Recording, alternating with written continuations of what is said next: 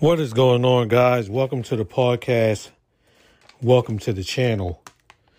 So, guys, I first of all want to start by thanking you for taking the time to check out this podcast today, Sunday, January 11th, 2023. Um, guys, what is our podcast about today? There's a little bit of postpartum psychosis awareness in this podcast. And there's a little bit of speculatory content inside of this podcast as well. In case you've been living under a rock, you have not heard the case of Lindsay Clancy out of Boston, Massachusetts. The mother of three who has been accused of killing her three children. During the trial of Lindsay Clancy, her defense attorney mentioned that Lindsay had not been feeling any emotions and she was unable to feel emotions for a while. The prosecution argued that Lindsay Clancy was in a normal state of mind when the murders occurred on January 24th. On January 27th, Lindsay Clancy wrote on a whiteboard, Do I need an attorney? There are many different understandings and misunderstandings that I'm going to present here in this podcast because this case is still new. The case doesn't really start, or excuse me, the trial doesn't start until May 2nd. So, a lot of what I'm going to say here today may just be speculatory evidence or it may be the truth. And we won't find that out until May 2nd.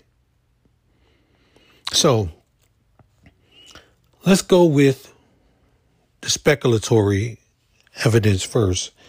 Let's start with what is postpartum psychosis, guys. Postpartum psychosis is a mental illness that can affect you in the first few weeks after giving birth.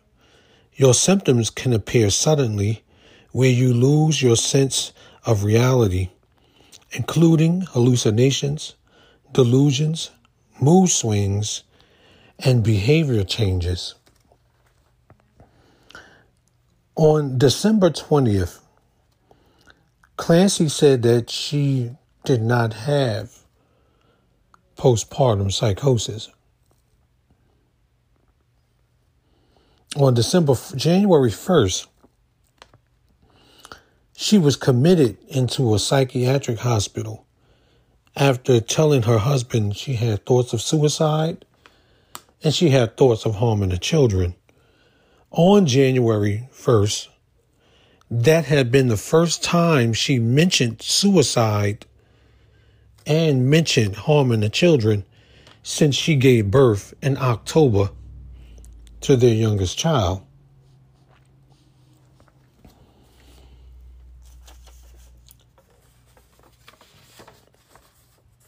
On the morning of January 24th, she took Cora to the doctor and she seemed normal. She texted with friends, and families, and her husband, all while she played outside with the children in the snow. At 4 p.m., she came back into the house and she called CVS for some kids' Miralax. Then she searched Takeout 3V, which is a restaurant 25 minutes from her home.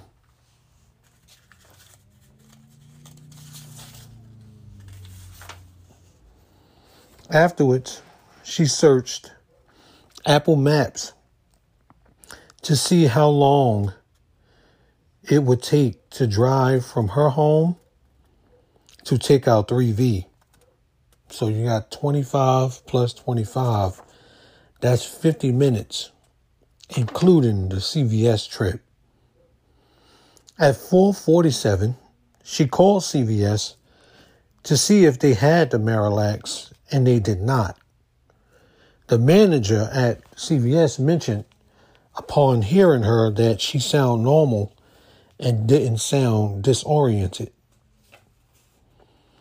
At 4:53, she texted her husband, who was in the basement doing some work, and asked him, "Is there any chance you want to do takeout from 3V?" I didn't cook anything. It's been a long day. That was out of the ordinary because the family usually has takeout from a closer restaurant. At 5:15, Patrick leaves to get the items requested from his wife. As he left, she texted him Pedialyte liquid softener because, you know, CVS mentioned they didn't have the Miralax, so she told him to get something different. At 5:34, he called her about the meds that she wanted, and she sounded preoccupied. So it's believed that this is the time that she was actually murdering the children, and because when he called, she didn't pick up, but he called back. I mean, she called back, and she sounded preoccupied, and to tell him what medicine she actually mentioned. At 5:37, her husband leaves CVS, and at 5:54 he arrives at the 3V restaurant.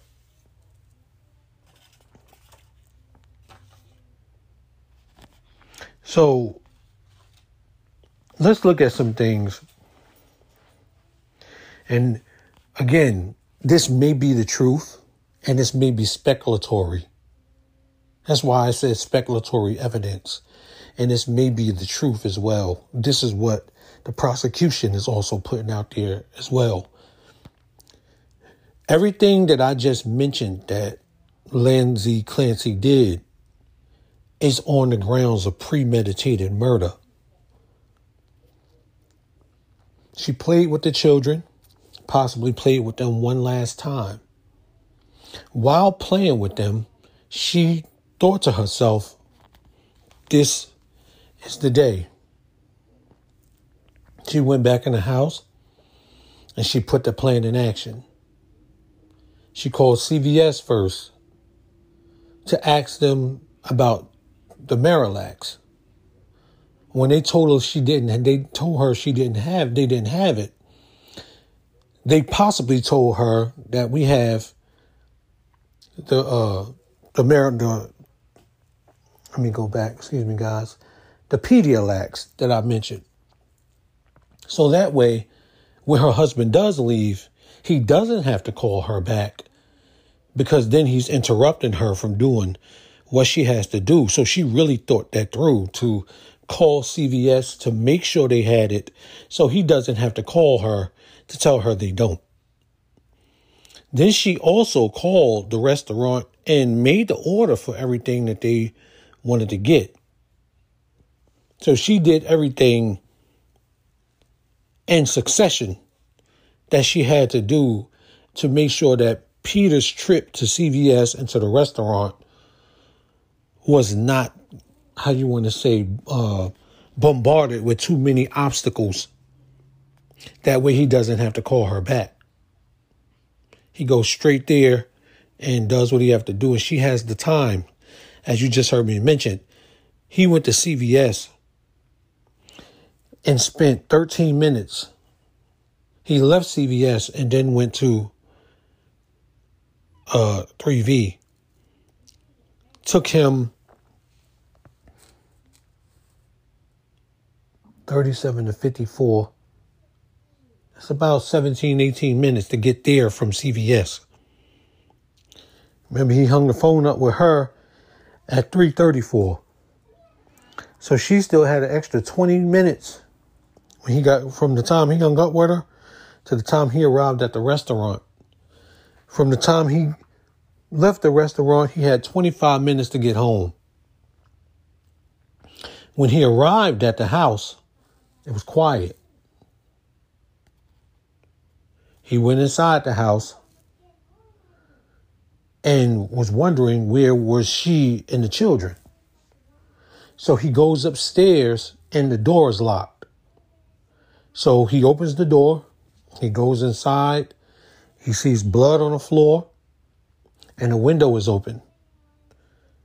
So on his way to find out what was going on, he calls 911. He arrives in the backyard to see his wife in an uncompromising position. She's cut all over, but she's not bleeding anymore. So he gets down and he asks her, Is she okay? You know, guys, when I thought about this, when I first thought about it, I thought about that scene from Shutter Island. Right now, I'm showing you two clips that I'm talking about while I continue to talk. Reminded me of the scene from Shutter Island. So after checking on her to make sure that she's all right, any anyway from the state she's already in, he asks her about the children. And she tells him that the children are in the basement. So he goes back in the house and goes in the basement and he finds all three of his children dead. All three strangled with exercise bands. All three of the children still have the exercise bands wrapped around their necks. Two of the children lie together, and one of the children lie near his office.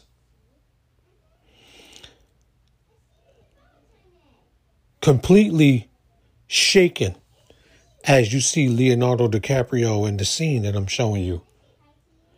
He screams out to the medical staff to come into the basement.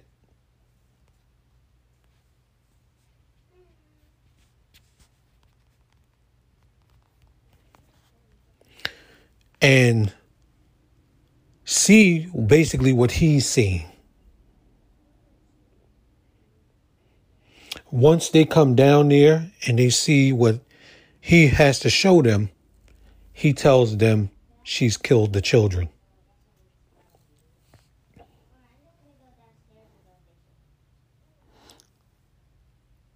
at this point, there's no understanding of what could have possibly happened. Postpartum psychosis or behavior that goes in another direction.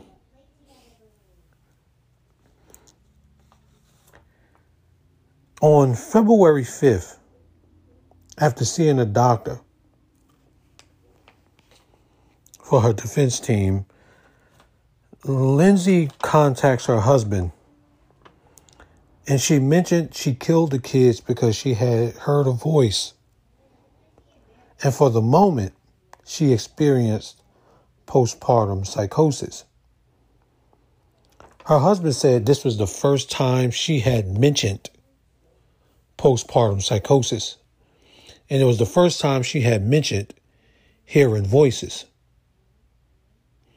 When you hear what she's saying later on, compared to what was going on days before, where she was happy, she was excited, she was doing things that were normal And then she gets to the stage and does what she does. Then afterwards, saying postpartum psychosis, that begs for one to say, how long does this last? And how long can it go on after childbirth? Now, after doing some research, I find that it can go on for months after childbirth. And it can also leave and come back again, which is basically what her defense team tried to say she was battling with the psychosis off and on the medicine that was being given to her, but the people were not tending to care for her more because they didn't understand postpartum psychosis. And that's what we're sharing today. If this is a case of postpartum psychosis, we have to look at this as something that needs to be understood more and further so other women are not doing this to their children. That's the important thing.